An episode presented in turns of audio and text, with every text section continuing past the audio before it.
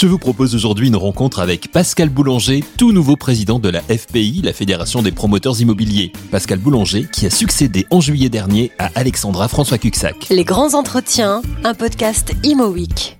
Pascal Boulanger est originaire du nord de la France. Il a été président de la FPI Hauts-de-France de 2012 à 2015 avant de devenir vice-président trésorier de la Fédération nationale. Il est par ailleurs le président fondateur du groupe Pascal Boulanger qui emploie près de 6000 salariés, groupe qui intervient dans la promotion immobilière, la gestion immobilière, le service à la personne, les espaces verts ou encore la rénovation décoration.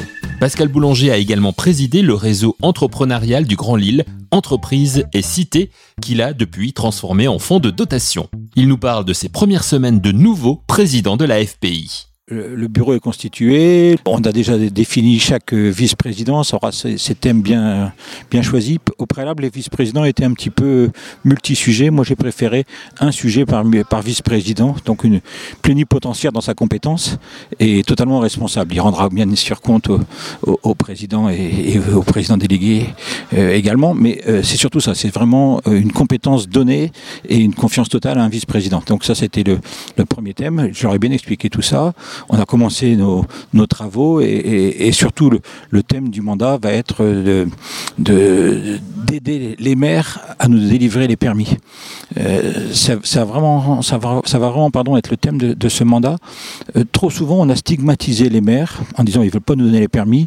C'est vrai, mais je pense qu'il faut qu'on en fasse des amis. C'est-à-dire que s'ils ne nous donnent pas les permis, c'est pas par envie de nous embêter, c'est parce que c'est la population qui ne veut pas. Et donc aujourd'hui, les maires étant élus avec un mandat euh, d'une population, on les comprend s'ils refusent ces permis. On n'est pas d'accord, mais on comprend. Donc euh, nous, tout, notre rôle de ce mandat, ça va être de, faire aussi admettre l'acte de construire à la population. Mon slogan est l'acte de construire est nécessaire, utile et noble. Et, et on va le démontrer pour que la population accepte que les générations à venir aient le même confort que les générations actuelles, parce que souvent les gens refusent les constructions en face de chez eux en préférant des arbres, mais vous remarquerez que ces gens-là vivent aussi dans des beaux logements et pas dans des arbres. Donc cette schizophrénie, moi j'en ai un peu assez, de cet euh, égoïsme de la population qui non, non, pas de logement, point virgule, pour les autres. Donc ça non, donc voilà, voilà le thème du mandat. Ça veut dire quoi? Ça veut dire qu'auprès des maires, il faut faire encore beaucoup d'informations, de, de, pédagogie? Mais je pense qu'il faut les aider. Moi, je pense vraiment à peut-être avoir euh, proche de la FPI, pas forcément à la FPI, mais proche de la FPI, un think tank de personnalités incontestées et, incontestables, qui ne sont pas forcément du logement. Ça peut être des, des, des, philosophes, ça peut être des, universitaires, des académiciens, ça peut être des gens qui, qui doivent faire admettre à la population euh, que cette schizophrénie n'est plus possible. Euh, tout le monde rêve d'être être soigné par le SAMU euh, et qu'il arrive rapidement s'il a un problème. Mais quand vous êtes avec vos, amis, vous n'avez pas envie d'entendre le bruit des ambulances. Oui, mais parce que c'est pour le voisin. Mais quand c'est pour vous, c'est pas grave. Tout le monde rêve de prendre le TGV pour aller en vacances ou, chez des amis ou pour le boulot. Mais quand le TGV, la, rame de TGV passe à un kilomètre de chez vous et que vous l'entendez, vous râlez. Pareil pour l'avion, etc. Non, pour, le logement, moi je, ne l'admets pas. Le, logement est, un bien fondamental. Je le répète, il est nécessaire, utile et noble de construire. Euh, je ne peux pas admettre qu'une population bien logée, en plus, parce que souvent les gens qui râlent dans les communes, c'est pas ceux qui n'ont pas de logement, hein. c'est ceux qui vivent bourgeoisement. Et euh, moi, j'ai rien contre les gens qui vivent bourgeoisement, mais qu'ils admettent aussi qu'on puisse construire à, à, 50 mètres ou à 100 mètres de chez eux, et qu'ils n'aient pas ce plaisir égoïste d'être les seuls à pouvoir avoir un logement. Donc c'est ça mon sujet. Ce constat avec les maires, vous l'avez fait parce que vous êtes allé les voir. En fait, vous avez vous avez fait un tour de France Alors, j'ai fait un tour de France pour ma campagne euh, électorale, hein, euh, du 1er janvier au, 30 avril, et j'ai vu les 18 régions, ou 17 sur 18 régions FPI, de la Fédération des promoteurs soit par déplacement, mais surtout en visio, parce que Covid oblige. Et à chaque fois, c'était amusant. Moi, je venais avec ma, petite valise des 7-8 idées de mon mandat, et euh, j'ai toujours été très bien reçu. Et mes, mes, amis présidents de région et adhérents de l'AFP disaient Pascal, oui, d'accord, c'est bien ce que tu nous dis, c'est vrai, mais il faut que tu comprennes que dans ma région, il y a une particularité. Depuis les dernières municipales, les maires ne veulent plus signer les permis de construire. Alors quand on vous dit ça une fois sur 17 ou 18 régions, vous dites bon ben ok, sauf qu'on me l'a dit 17 fois sur 17. Et donc je suis euh, convaincu que les autres sujets qui restent des sujets d'actualité sont devenus des sujets complètement secondaires. Ça me fait penser, vous qui êtes journaliste, euh, aux, grandes libertés de la Troisième République, libertés syndicales, liberté d'association, euh, etc. Et on disait, euh, il y en a une qu'on ne peut pas museler, c'est la liberté euh, de la presse, parce que si on muselle celle-là, toutes les autres, on ne pourra plus les dénoncer si elles sont muselées. Et donc, bah, c'est pareil. Ça sert à quoi de se battre sur les autres sujets si on n'a pas les permis de construire? Nous, c'est notre matière première. Si on n'a pas le permis de construire pour faire nos immeubles, tout le reste, les logements sociaux, les recours, les fouilles archéologiques, il n'y a pas de sujet, puisqu'il n'y a pas de permis. Donc, vraiment, je suis en train de mettre les autres sujets plus en, deuxième partie de, mandat. Et j'espère bien que la première partie de ce mandat pourra faire comprendre à, la population française et aux élus qu'on ne peut pas continuer comme ça. L'acte de construire est nécessaire, utile et noble. C'est le slogan de mandat choisi par Pascal Boulanger pour mener une action auprès des maires pour les inciter à signer plus de permis de construire, pour permettre aux promoteurs de construire plus comme le souhaite d'ailleurs la politique gouvernementale actuelle. Mais comment expliquer cette hausse de la réticence des élus locaux à signer des permis de construire? Alors, ça a toujours été le cas mais la plupart des élus passaient au-dessus de cette peur. Mais là, il y a eu un phénomène euh, aux élections municipales. Nous, on connaît ce phénomène, si vous voulez. Avant les élections municipales, les élus disent Oh là là, attends, c'est pas le moment de faire du bruit dans ma ville, de la poussière. Si je suis réélu, euh, je vous promets, monsieur le promoteur, je signerai votre permis. Et puis, si, si je suis pas réélu, vous verrez que mon successeur, ça se passera bien. Mais non, non, rien. Bon, on le comprend. On n'est pas forcément d'accord, mais bon, allez, ça fait partie d'un jeu. Sauf que là, c'est pas ça du tout qui s'est passé. Il s'est passé ça, et dans un second temps, tous les maires qui ont été élus ont vu que les grands maires bâtisseurs avaient été battus, ou leurs successeurs, peu importe, les équipes. On pense bien évidemment, on pense à Lyon, on pense à, Bordeaux, euh, et d'autres villes, Strasbourg, etc.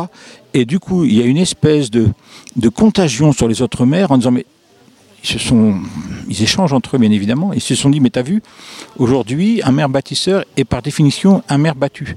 La France ne veut plus, la population française ne veut plus qu'on construise. Donc moi, le maire, il y a deux logiques là-dedans. Il y a une logique entre guillemets, logique, logique du maire de dire ben, moi j'ai été mandaté par une population, si elle veut plus, je suis bien obligé de respecter le mandat.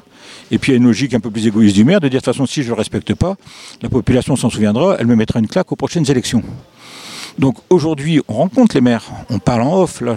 Je suis devant un micro, mais quelquefois je suis en off dans un bureau d'un maire qui me dit écoute, ton projet, euh, Pascal, ou le projet de ton confrère, il est très bien, il respecte le PLU, je dois le signer, mais si je le signe, je signe entre guillemets mon arrêt de mort en tant que maire.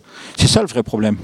Donc il faut faire comprendre à la population qu'on ne peut pas. On a tous des enfants, on a une population qui est croissante en France et c'est plutôt une bonne nouvelle. Il euh, faut bien les mettre quelque part. Quoi. Donc euh, arrêtons cet égoïsme. Oui, bah, si vous avez un immeuble en face de chez vous, euh, bah oui, surtout dans une zone qu'on doit urbaniser. on nous parle du, ZAN, c'est aussi un, un, vrai sujet, la zéro artificialisation nette. Mais pourquoi pas le ZAN si et seulement si, dans les endroits urbanisés, on accepte la densité? Sauf que nous, on nous dit, ah non, il faut mettre le ZAN et pas forcément de la densité ailleurs.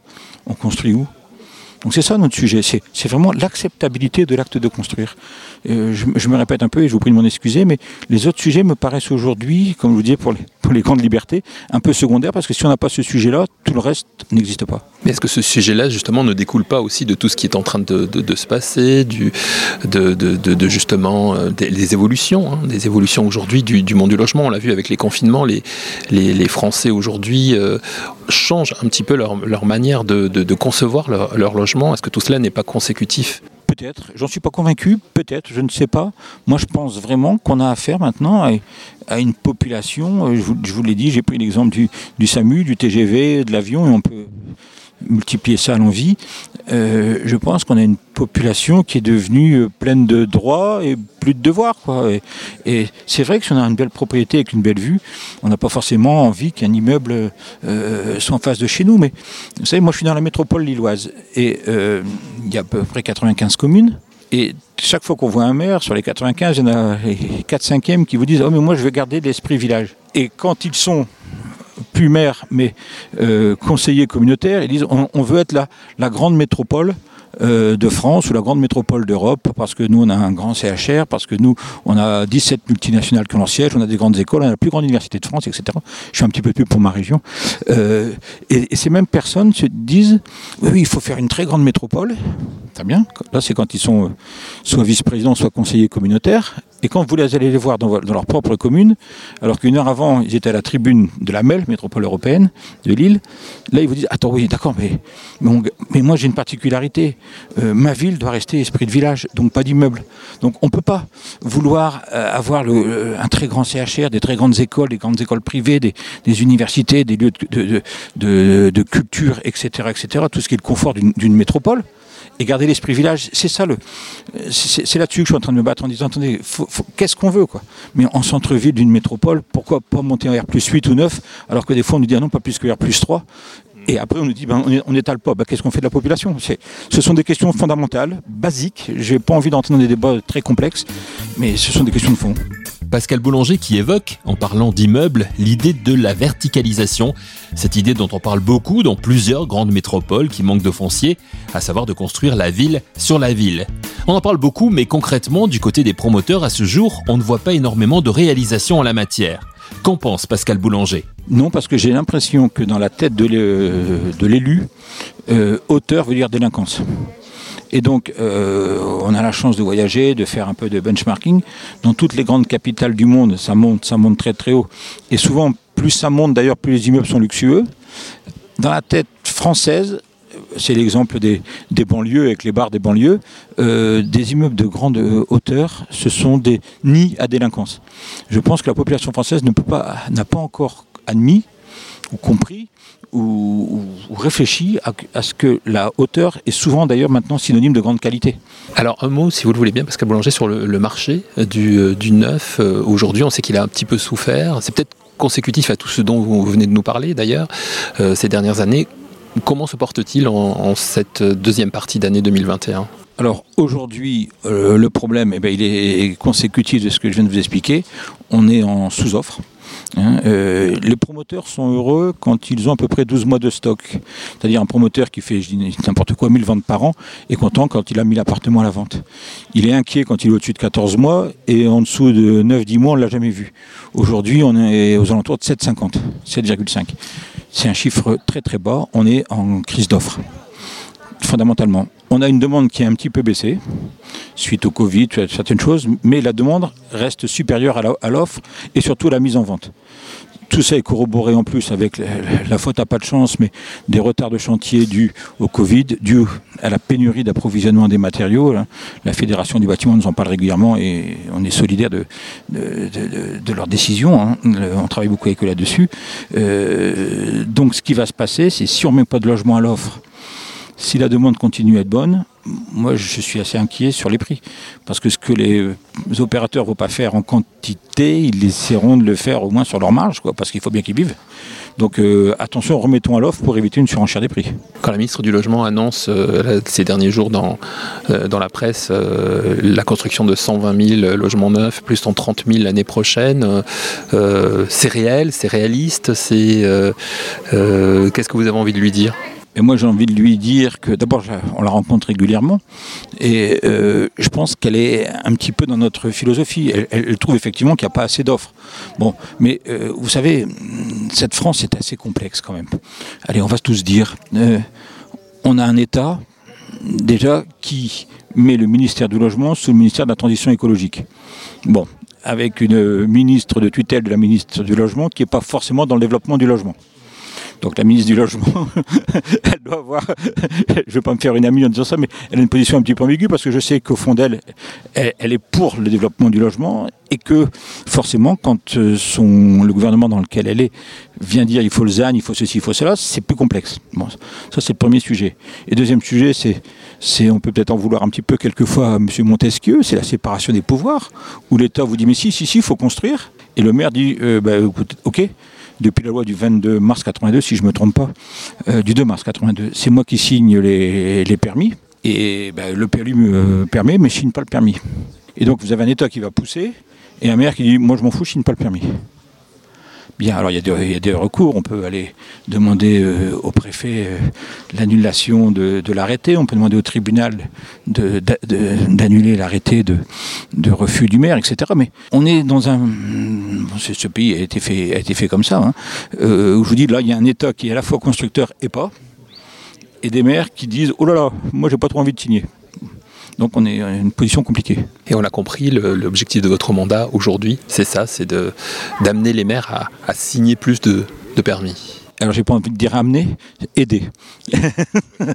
Parce qu'amener, il y aura un, peu un rôle autoritaire. C'est aider, aider à faire comprendre euh, à la population pour que les maires soient disent à la population. Vous savez, si, les euh, regardez l'exemple euh, des soignants avant le Covid.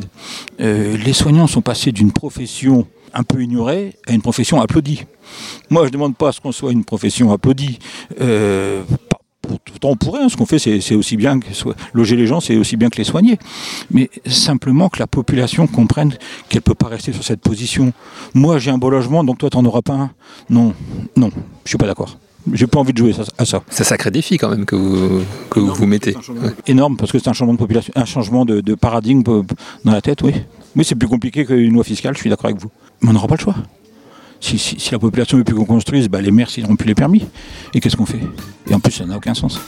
Merci à Pascal Boulanger d'avoir accordé à ImoWeek son tout premier entretien en tant que président de la FPI, Fédération des promoteurs immobiliers. Merci à vous d'avoir suivi cette émission et rendez-vous très vite pour un nouvel épisode de Les grands entretiens, un podcast ImoWeek.